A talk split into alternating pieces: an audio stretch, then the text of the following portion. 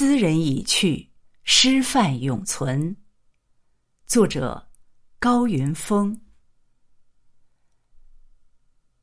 暑假开始了，偌大的喧嚣的校园顿时空洞下来。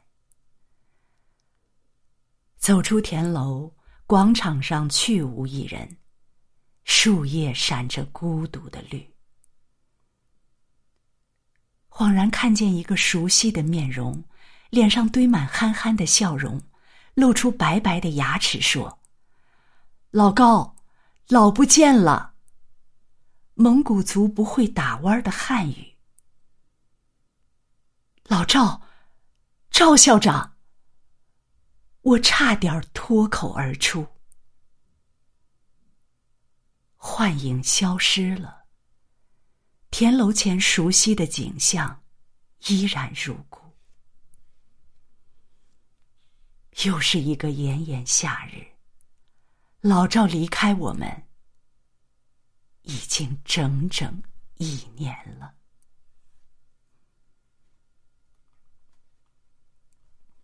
人有病，天知否？二零一六年十二月十二日，下班刚进家门。工会主席打来电话，说医院体检中心通知，赵校长得了肝癌，还是晚期。工会主席是女同志，电话里我都能听见她急促的呼吸。我的第一反应是，不可能，一定是搞错了。一个人得这么大的病，怎么还会一直上班？怎么还会那么忙碌？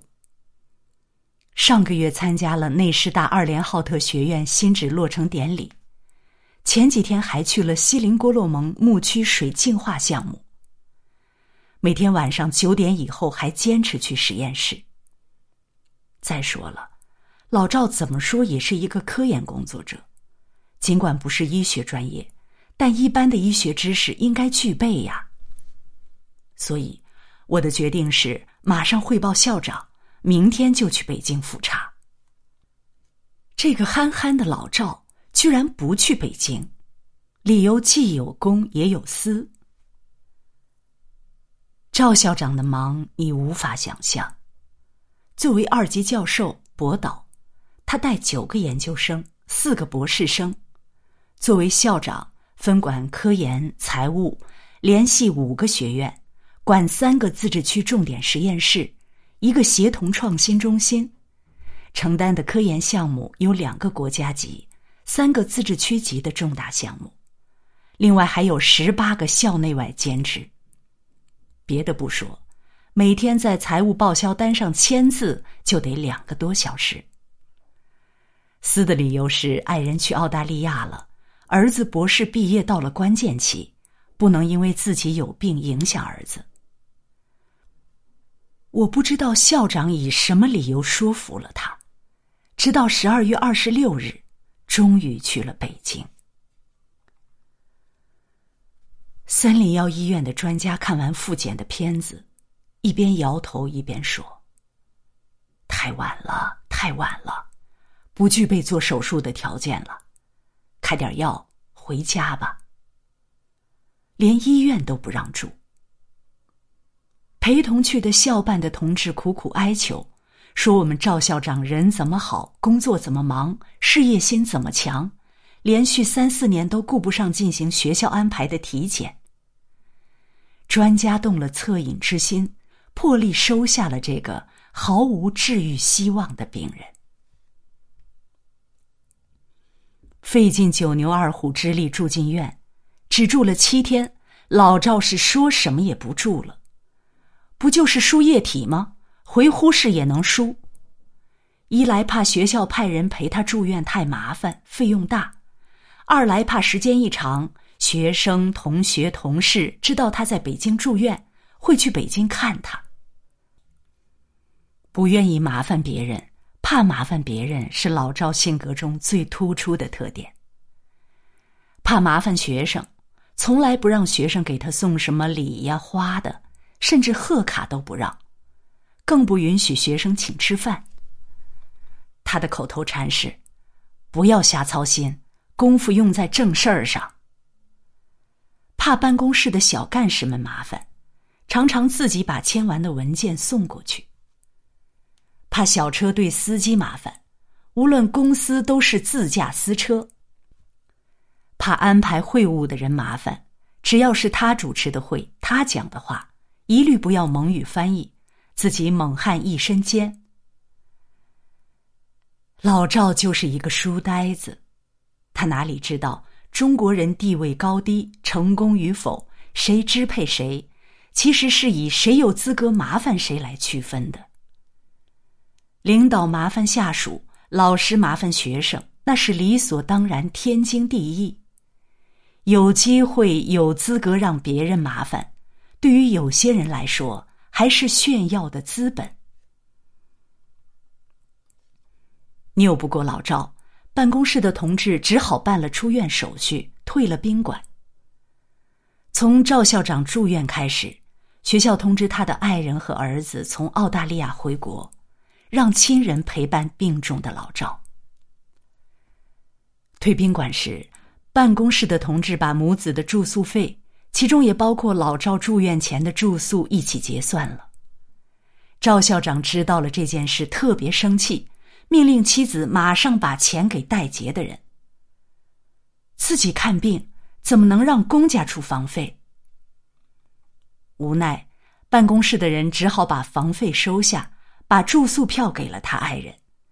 老赵从爱人手里抢过发票，两把撕碎，扔进垃圾桶。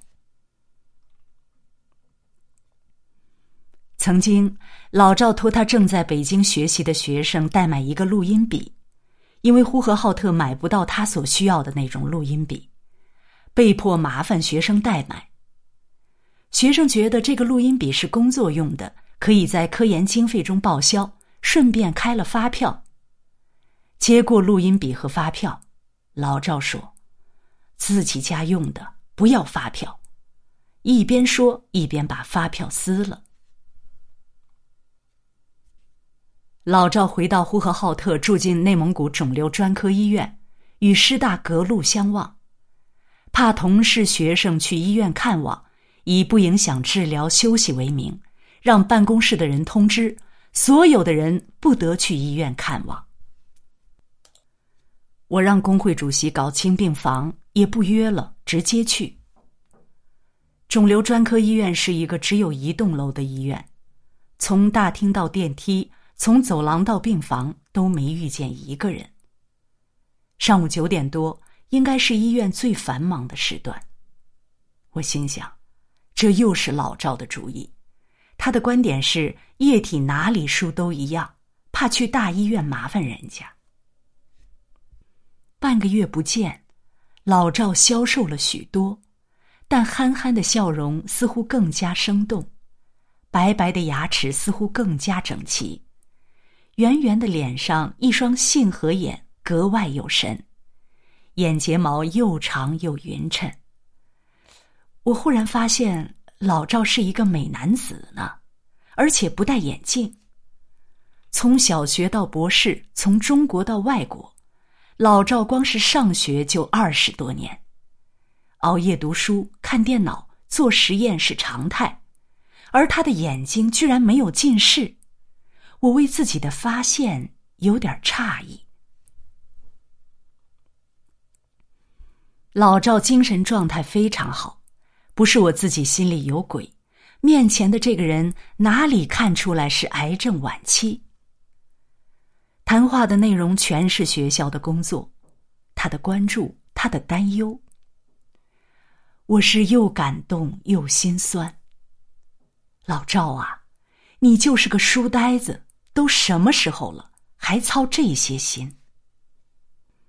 有一天，老赵给我打电话，电话里明显的听出中气不足，语句不连贯，口齿不清丽。也不知道他是怎么知道了学校财务处石某挪用巨额公款的事儿。作为分管财务的副校长，他要求承担领导责任。我告诉他，这是一个刑事案件。司法部门还在调查阶段，现在还谈不上追究谁的责任，你就安心养病吧。又过了大约一个礼拜，老赵又给我打电话，还是记挂财务处的事儿。我告诉他，一会儿我和财务处长来你家。赵校长的家在师大北区四十四号楼二单元五零二。四十四号楼号称博士楼，是给有博士学历的人分配的。尽管当了副校长有机会换更大的、更好的楼层，怕麻烦人的老赵从二零零四年起就一直住在这个顶楼上。屋里的家具是刚住进时买的，一眼看去，这个家与门外的时代格格不入，也不像一个大学副校长、二级教授。博士生导师的家，怕他启动不便，我和处长想到他的卧室和他聊，但老赵坚决不肯，让儿子和爱人扶着他来到客厅。一个多月不见，整个人脱了形，不是那满口洁白的牙齿，不是那双因为消瘦更加炯炯有神的眼睛，几乎认不出这个曾经朝夕相处的人。说话断断续续，语速尽管很慢，但发音很难分辨，语言逻辑也有点混乱。但意思我完全听明白了。财务系统升级是他决定的，石某的问题出在系统升级，他是分管财务的校领导，所有的责任他承担。我注意到他说话的时候始终挺直腰板坐在沙发上。看他的样子，我们俩连一句安慰的话都说不出来，怕他坐久了劳累，赶紧告辞。从赵校长的家里出来，走下楼梯，穿过北区家属院，跨过学院街回到学校，我俩谁都没说一句话。我的胸口像堵着一块石头，嗓子噎得慌。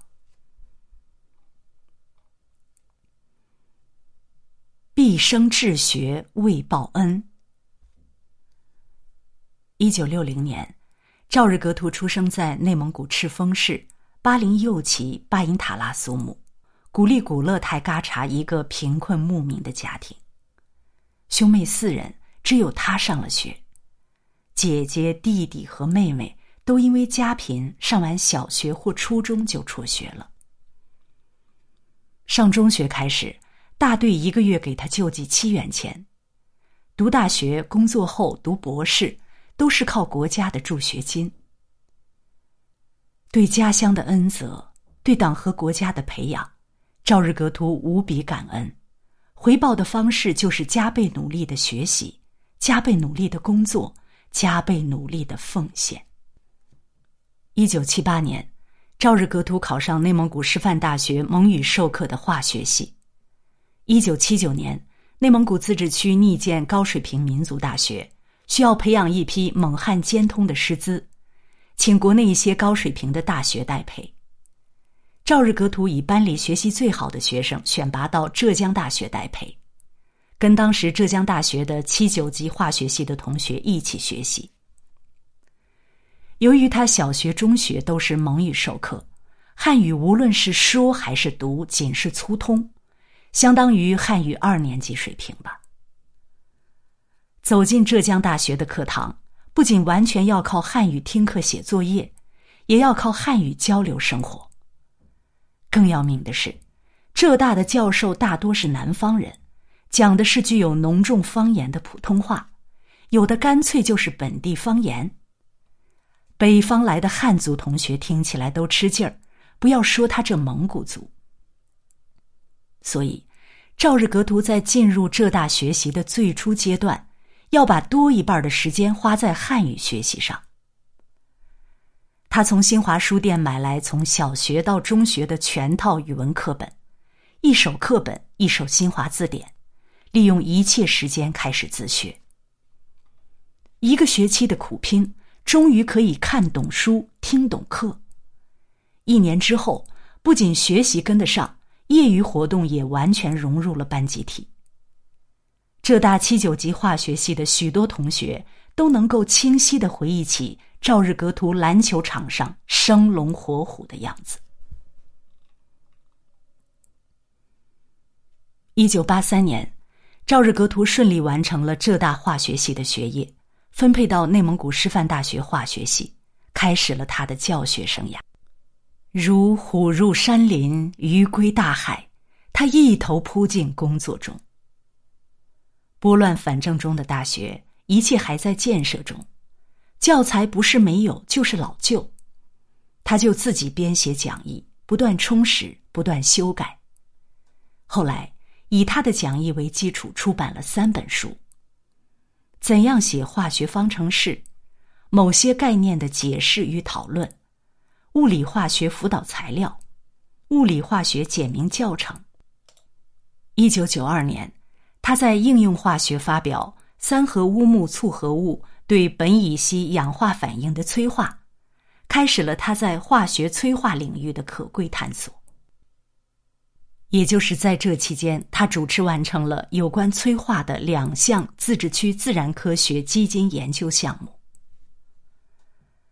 在教学与科研的实践中，赵日格图深感自身知识的不足、视野的狭窄，多次向学校申请外出进修。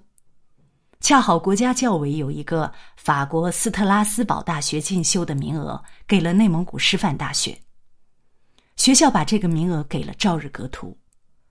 去法国就得讲法语，懂法语。他毅然抛下在呼和浩特无依无靠的妻儿，先是一年的北京语言大学法语学习，又是一年法国进修。一九九四年九月十五日。赵日格图离开呼和浩特去法国，就在这天上午，七岁的儿子做了阑尾炎手术，下午他就坐火车到北京。北京飞巴黎的机票一个月前就订好了，一来不好改签，二来改签公家还得多出钱。老赵哪会干这种事儿？他眼含热泪，硬着头皮与妻儿在病房告别。到火车站就打电话给医院住院部护士站，到飞机场再打，到巴黎又打，到斯特拉斯堡大学再打。那时候没有手机，打电话要到固定公用电话亭，尤其是国外打的是岳阳跨国电话，没出过国的人连头绪都找不到，也不知老赵是怎么做到的。回忆起这段往事，老赵的妻子。泣不成声。一九九七年，赵日格图评上了副教授，也就是这一年，他当上了化学系副主任，分管教学科研。他深感化学系的科研工作底子薄，水平差，和他进修的斯特拉斯堡大学无法相比，而斯特拉斯堡在世界上并非名校。他看到的差距不仅是学校与学校之间，也看到了自己这个教授与人家教授的差距。好强的老赵食不甘味，夜不能眠，他毅然决定投考博士，不仅仅是为了学历，更重要的是通过读博提高科研能力。没有读过硕士，有副教授资历可以投考，关键是英语底子太差。老赵年届四十，开始了第四种语言的学习。凌晨五点起床，午夜十二点以后睡觉。两年苦战，一九九九年，老赵考上中科院大连化学物理研究所博士生，又开始了新一轮的学生生活。贾美玲回忆说：“我去中国科学院大连化物所攻读博士以后。”发现赵日格图老师在大化所具有很高的知名度，人缘极好。赵老师在他们那一届博士研究生中年纪最大，但他却是班级里学习最认真、最刻苦的学生。赵老师通晓蒙古语、汉语、英语和法语四种语言，成为课题组的美谈。做博士论文期间，他每天从早上七点多就进实验室。晚上十一点才离开，受到老师和同学们的好评。博士们学习紧张，生活单调枯燥，压力大。赵老师经常会在节假日组织各种活动，如打扑克、郊游和游泳等，调节大家的生活。活动中他所体现出的蒙古族汉子豪爽、幽默和大气，给人留下深刻的印象。二零零一年博士毕业，那个年代中科院的博士要去的地方可以说由你挑，连续他去的单位也很多。老赵想都没想就回到内蒙古师范大学，他是为了这个学校才去读博的，他忘不了自己的初心，也放不下自己的初心。回到学校的当年年底，赵日格图由副主任升任为化学系系主任。可谓如虎添翼。这只长了翅膀的老虎雄居化学系的那座老楼，从早到晚不是教室就是实验室，要不就是资料室，老婆孩子难得见面，就连系主任的椅子都没时间去坐。化学系老旧落后的实验室，原来只是为教学必须开展的实验而建，根本无法开展科研实验，所以。他的科研工作是从建设实验室开始的。首先，在系里成立了天然气化工与材料科学实验室，因为内蒙古是天然气大省，却没有一个相关的研究课题。那时学校科研经费非常有限，实验室是既缺仪器设备，又缺实验材料。赵老师一方面向大化所求援。另一方面，利用自己的工资和学校发放的安家费购买必要的仪器材料。天然气化工实验室之后，先后又建成了内蒙古师范大学杭锦二号土开发研究中心、内蒙古自治区绿色催化重点实验室、内蒙古师范大学绿色催化院士专家工作站、内蒙古水环境安全协同创新培育中心。为今天的内师大化学与环境科学学院奠定了良好的科研基础，还促成化环院与物电院合作建立了内蒙古自治区功能材料物理与化学重点实验室，使协同创新研究在校内跨专业开展首开先河。正是因为有了高水平的实验室，才有机会与中科院化学所。内蒙古工业大学联合培养博士，也才有机会聘请物理学家都有为院士、化学家赵进才院士，分别做了功能材料物理与化学研究室和绿色催化重点实验室的学术委员会主任，指导研究。可以说，内师大化环院在由教学型向教学与科研并重的转化过程中，赵日格图起了关键作用。内师大为数不多的 SCI 论文，也大多来自这几个实验室研究的成果。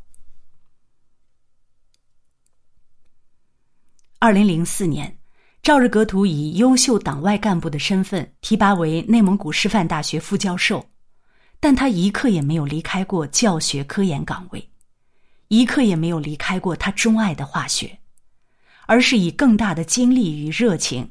投入到教学科研第一线。二零零四年到二零一六年，他生病前，单独或与他人合作，在校内外各级各类期刊发表论文一百一十多篇，有的是国际有影响力的期刊，如《绿色化学》，二零一六年影响因子为八点三，完成自治区级科研课题十四项，国家级课题六项。其中，低碳烷烃选择氧化、杭锦二号粘土资源的综合开发利用和绿色有机合成反应研究，取得了具有前瞻性、引领性、开拓性的成果。凭借这三项研究，取得国家发明专利六项，并荣获内蒙古自治区自然科学二等奖、科技进步二等奖、自治区级教学成果一等奖。内蒙古经济技术创新工程活动重大创新成果奖。赵日格图先后入选内蒙古草原英才、内蒙古新世纪“三二幺”人才工程，被授予自治区有突出贡献中青年专家、内蒙古优秀留学回国人员、全区知识产权先进工作者等荣誉称号。赵日格图是自治区多项催化转化研究领域的学术带头人，是国内催化领域的知名学者。刘子忠回忆说，赵日格图老师升任学校副校长后，依然特别关注学院的发展。二零零五年硕士学位点申报期间，他亲自奔波在全国各地，请专家论证我们的硕士点申报材料。最终，我们学院得到了物理化学、无机化学和环境科学三个二级硕士学位点，实现了我们学院几代人的夙愿。生病前，经常与我们一起讨论博士点研究方向设置、研究团队的组建。研究特色凝练。就在他化疗期间，当我们班子集体去医院看望他时，他反复嘱咐我们一定要抓住此轮博士申报机遇，做细致的工作，力争成功。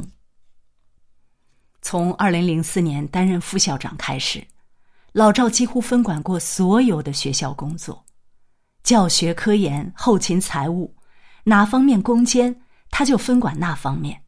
哪方面缺人，他就顶那方面的缺。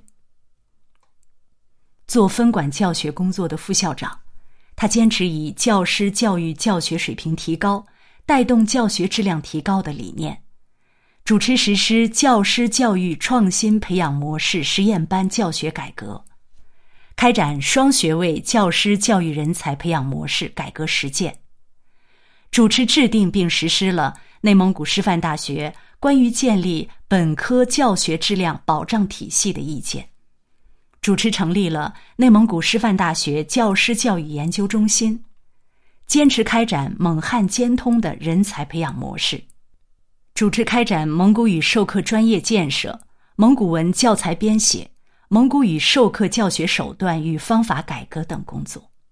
在他的坚持和努力下，内师大的本科教学上了一个新的台阶。在戴青老师的记忆里，赵校长分管教学时，每天七点以前就到学校了，把每一个教学楼都要走一遍，看学生有没有迟到，看老师的教学状态。在他分管教学时，有针对性的出台了好多规范性的制度。原教务处长王来喜回忆说：“二零一零年，我到教务处工作。”当时赵校长是分管领导，他对我说的最多的话是：要尊重教学规律，不急不躁，不折腾，稳中求进。赵校长在工作中注重细节，小事抓起，着眼未来。分管期间，学校在学分制改革、人才培养方案的修订、质量工程建设、教师发展、课堂教学管理、教学督导与评估。双语教育改革等方面均上了一个新台阶。内蒙古部分地区处于内陆河封闭流域，水资源贫乏，高浮高深水分布范围较广，特别是农牧区，饮用水中氟砷元素含量严重超标，长期过量摄入会引起慢性中毒。牧区罹患氟斑牙和氟骨症的人比比皆是。严重者会丧失劳动甚至生活能力。巴林右旗副旗长斯琴图说：“水质问题是造成全旗区域性贫困以及因病致贫返贫的基础性因素之一。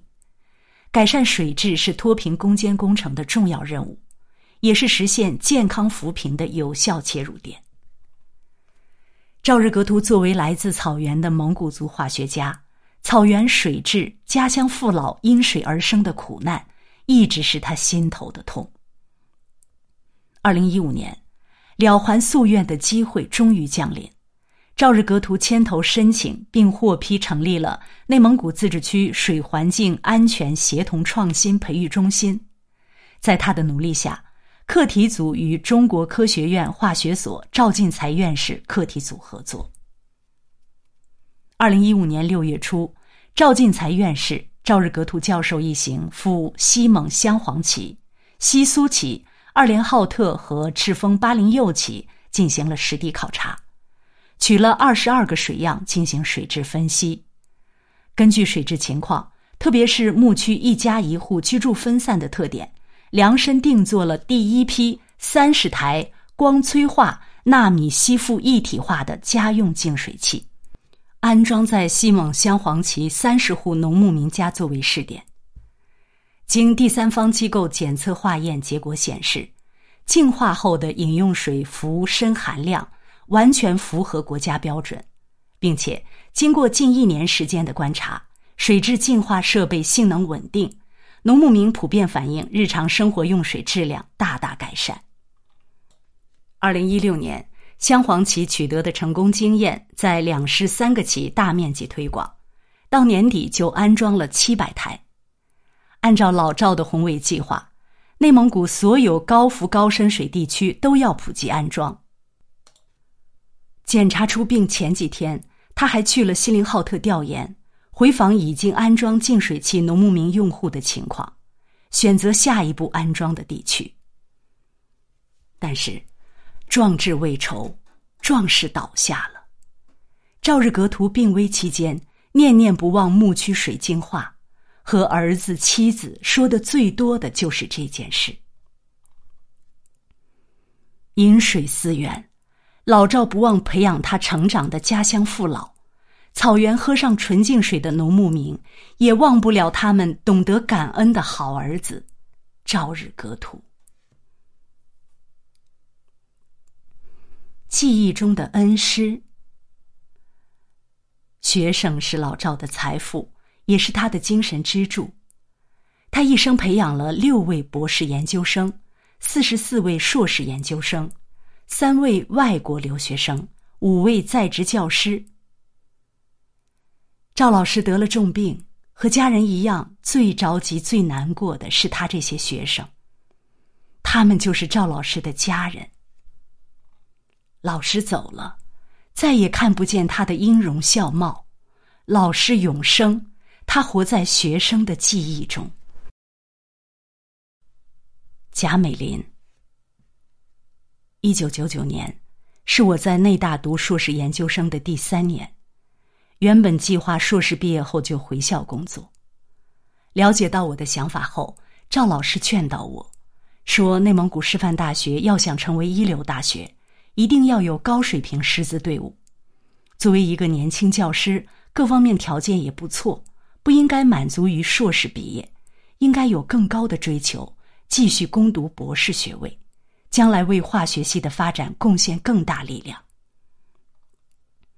那时我们化学系中没有博士学位的教师，赵日格图老师也是刚刚开始在中国科学院大连化学物理研究所攻读博士学位。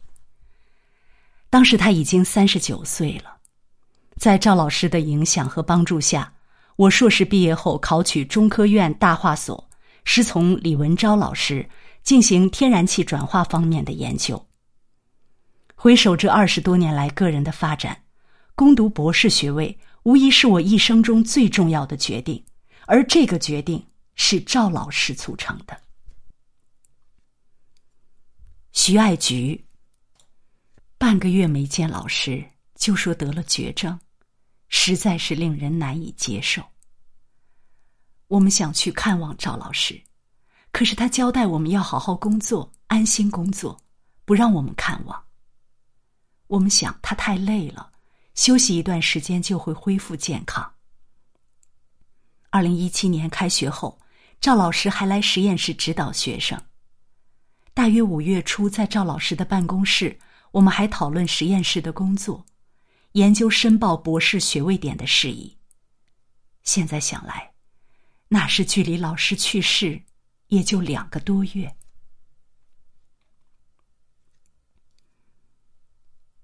俄日和睦。第一次见赵老师是大二，和几个同学掐着点儿去上上午第一节课。赵老师正在田楼二楼巡视，只见他很严肃的站在那里。有责备我们不提前到教室准备上课的意思，但并没有训斥我们。第二次见赵老师，成了他的研究生，去他的办公室面见导师。他那整齐的办公桌摆放着各种文件，并把待办的事情摆放在左手边，把已办的事摆放到右手边，显得有条不紊。这给我留下了极深的印象。张宇第一次面见导师，聊了挺久。他说了很多对未来发展的想法，以及我今后进了实验室要进行的研究方向。记得我带了一盒巧克力作为见面礼，可是他坚决不收，说你是学生，我是导师，我照顾你就好了。他是这样说的，也是这样做的。之后的几年，作为他的学生，从他那里得到的全是关怀。张玉林，那时候考研自习室短缺。我们经常为没有地方学习而苦恼，是赵老师帮助安排了几个自习室，专门供考研复习使用。他还悄悄的去考研自习教室看过几回，那时候就感觉心里暖暖的。崔文静，在赵老师最后的日子里，我曾去医院探望，身形消瘦的他坐在病床上都没有放下工作。我在门口站了许久，赵老师都没有察觉。看着他工作投入的样子，干劲儿毫不逊于从前。和他在一起的两个多小时，他忙着接电话、做记录、打电话布置工作。特日格勒和赵老师初次见面是一个冬日的午后，在老师慈祥的目光注视下。原本紧张不知所措的心情逐渐平复。交谈中，老师一直用蒙语和我说，觉得亲切又温暖。结束后，我欢快的走出老师的办公室，心想：咱们蒙古族里也有如此优秀的科研工作者，平易近人的校领导，暗自庆幸自己遇到了一个好老师。杨平。赵老师那天来实验室，脸色有点黑，人也瘦了好多。随后，老师问我实验的进展情况，叮嘱我做实验有问题及时和包永胜老师沟通。赵老师在病中还记挂着我们学生，记挂着实验室。今年我已经研三，小论文已经发表。老师，您在天堂，希望我的努力。您能够满意。王讲，博士毕业在即，我还欠一篇 SCI 影响因子大于三点零的论文，没有这篇论文拿不到学位。为了这篇论文，师生俩真是没少熬煎。二零一四年三月十二日，这是我一生难忘的日子。此前投过的文章始终没有消息。清楚记得那天，我在实验室整理了一天的实验数据。晚上九点多，在小憩的间歇登录电子邮箱，想看一下有没有邮件。没想到竟然收到赵进才老师转来的杂志社邮件，文章有消息了，接收小修。我几乎不敢相信自己的眼睛，反复看了好多次那短短的几行英文。我按捺不住喜悦，给赵老师打电话报喜。没想到老师比我还高兴。想到跟着导师读博的这几年，师生所付出的代价，尤其是老师孜孜不倦的教诲，为培养我付出的心血，我是百感交集，声音哽咽。赵老师在电话的那一头一个劲儿说：“太好了，太好了！”声音也变了腔调。就在电话里。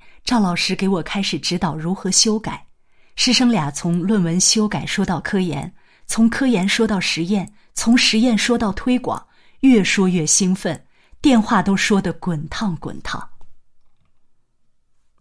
王旭，获知赵老师得了重病，我怀着十分沉重的心情从长春回到呼市探望恩师。第一眼竟没有认出已经十分消瘦的恩师。看到恩师脸上熟悉的笑容，那一刻真的很心酸。与恩师聊天才知道恩师从没有忘却自己这个学生，一起回忆在学校的点点滴滴。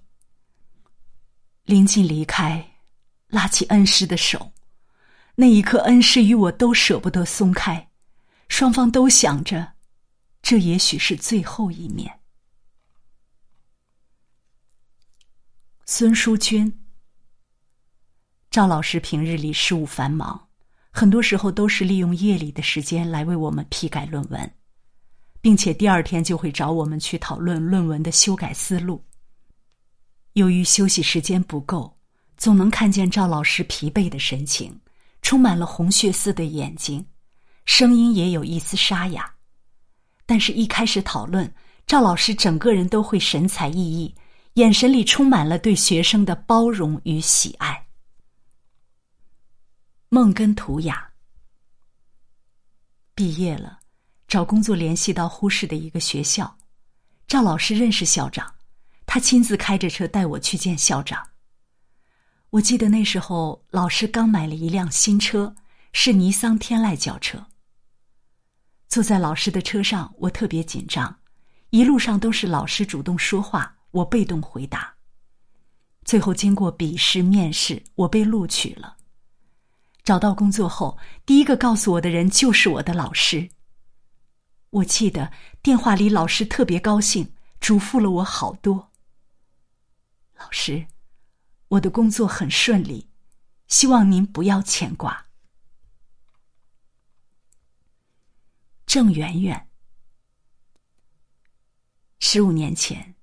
我从山东千里迢迢来内蒙师大，赵老师如同慈父，温暖的手扶写我走过最难忘的青春岁月。他会为我的一点小进步而欢喜，还会像朋友一样分享我成长过程的坎坷和不开心。在进行研究生论文写作时，有一次赵老师去北京出差，他专门为我买了几本有效教学方面的书籍。背上飞机带回来送给我。毕业前，我的一篇论文被核心期刊录用了，赵老师开心的给我打了电话，还帮我复印了录用通知。包芳芳，我是二零一三年考入内师大数学学院，因为家庭贫困。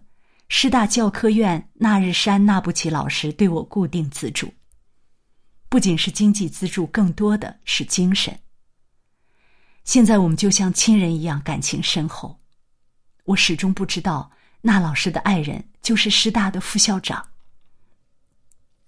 赵老师去世后，那老师才告诉我，资助我是赵校长在内蒙古日报上看见我的情况后决定的，考研也是赵校长的意思。当他得知我考上了研究生，特别高兴，重病中还嘱咐那老师要一直关心支持我。当我知道这一切，恩人已经不在人世，而我始终未见一面。王蒋博士论文致谢摘录。恩师赵日格图教授对我的关心与指导，宽容与大度。鼓励与帮助，令我时时心存深深感恩与感激之情，总觉得愧对恩师关爱，无以为报。在此，对恩师表示最衷心的感谢和最崇高的敬意。恩师高瞻远瞩的学术思想，活跃敏捷的学术思维，严谨求实的科研态度，事必躬亲的工作风格和诲人不倦的敬业精神。让我对投身科研、完成学位论文工作抱有极大的勇气和信心，并给予我深刻的教诲和启迪，令我终生受益。恩师的人格魅力和学术风范时刻感染着我，让我对科研产生幼儿般的好奇心，并敢于拥有探险家般的勇敢。崔文静。赵老师离开我们近一年了。想念他的时候，我就会打开保存在邮箱里的邮件，一封封的读。赵老师寄来的每封邮件的开头都是“谢谢”，结尾都写着“祝好”。从二零一三年六月到二零一三年十二月，是我撰写博士论文的阶段。那段时间，我与赵老师往来的邮件有近百封。有几次，赵老师在深夜发来了论文修改意见，第二天一早，赵老师还要打电话叮嘱。孙淑君，不知不觉，赵老师离开我们。已经快一年了。我又一次拿出了在我毕业离开内蒙古的时候，赵老师送给我的内蒙古歌手的唱片。一首首深情的草原歌曲，又把我带回内蒙古，带回内蒙古师范大学。我永远记得那个充满温情的地方，那里有我最敬爱的赵老师。当我听到鸿雁里唱道。鸿雁北归还，带上我的思念，不禁泪流满面。一生永别，没了聚散。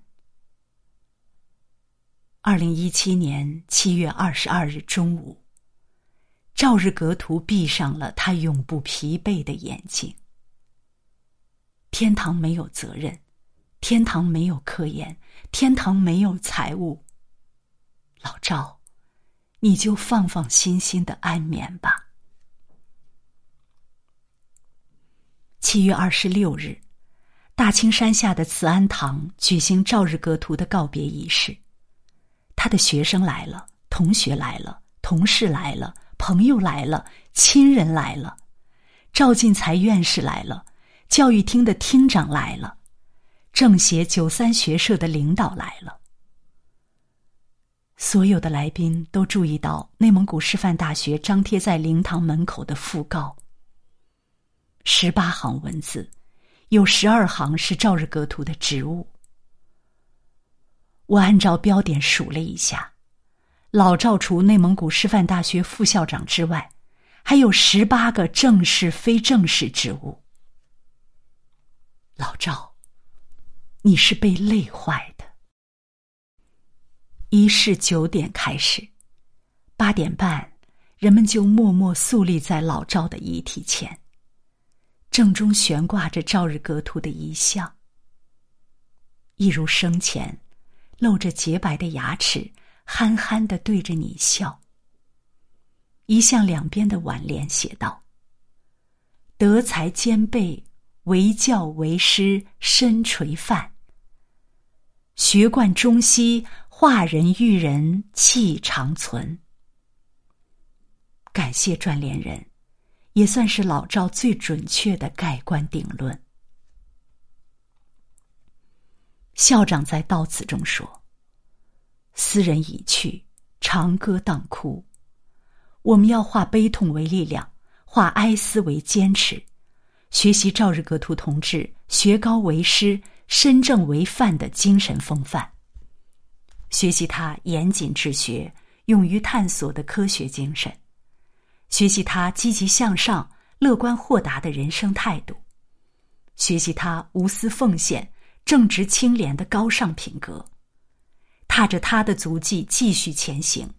我们相信，这将是对他在天之灵的最好告慰。赵日格图的儿子阿日新代表家人读祭文。儿子一米八的个子，神情气质酷似他的爸爸。儿子深情回忆了他与爸爸亦师亦友的关系，讲述了爸爸和他尝试各种运动，讲述了爸爸和他讨论各种自然现象，讲述了每当遇到困难，爸爸对儿子的鼓励，讲述了爸爸自嘲式的幽默。讲述了爸爸开心的大笑，讲述了病危的爸爸看见儿子的博士论文和毕业证书的欣慰。讲述了临终前，爸爸把所有的密码用短信发给儿子。阿日新说：“做您的儿子，我始终感到无比的幸运，而倍加感恩。”读完祭文，儿子在父亲的遗体前。长跪不起。朝日格图的骨灰送回他的家乡赤峰市巴林右旗巴音塔拉苏木古力古勒泰嘎查，埋葬在他的父亲的脚下。故乡的热土拥抱了他骄傲的儿子。我用朝日格图学生的话结束这个悼念长文，因为他道出了所有爱戴老赵的人共同的心声。音容犹在，斯人已去。今日我恍恍惚惚踏上归途，送您最后一程，一如我当年懵懵懂懂闯入您门下，拜师求学。十余载师生情深，到最后，人生没了聚散，离人只剩怀念。正直坦荡的蒙古汉子啊，我温暖慈爱的人生导师，终于您摆脱病重的煎熬，学生眼含热泪，看您去到梦中的天堂。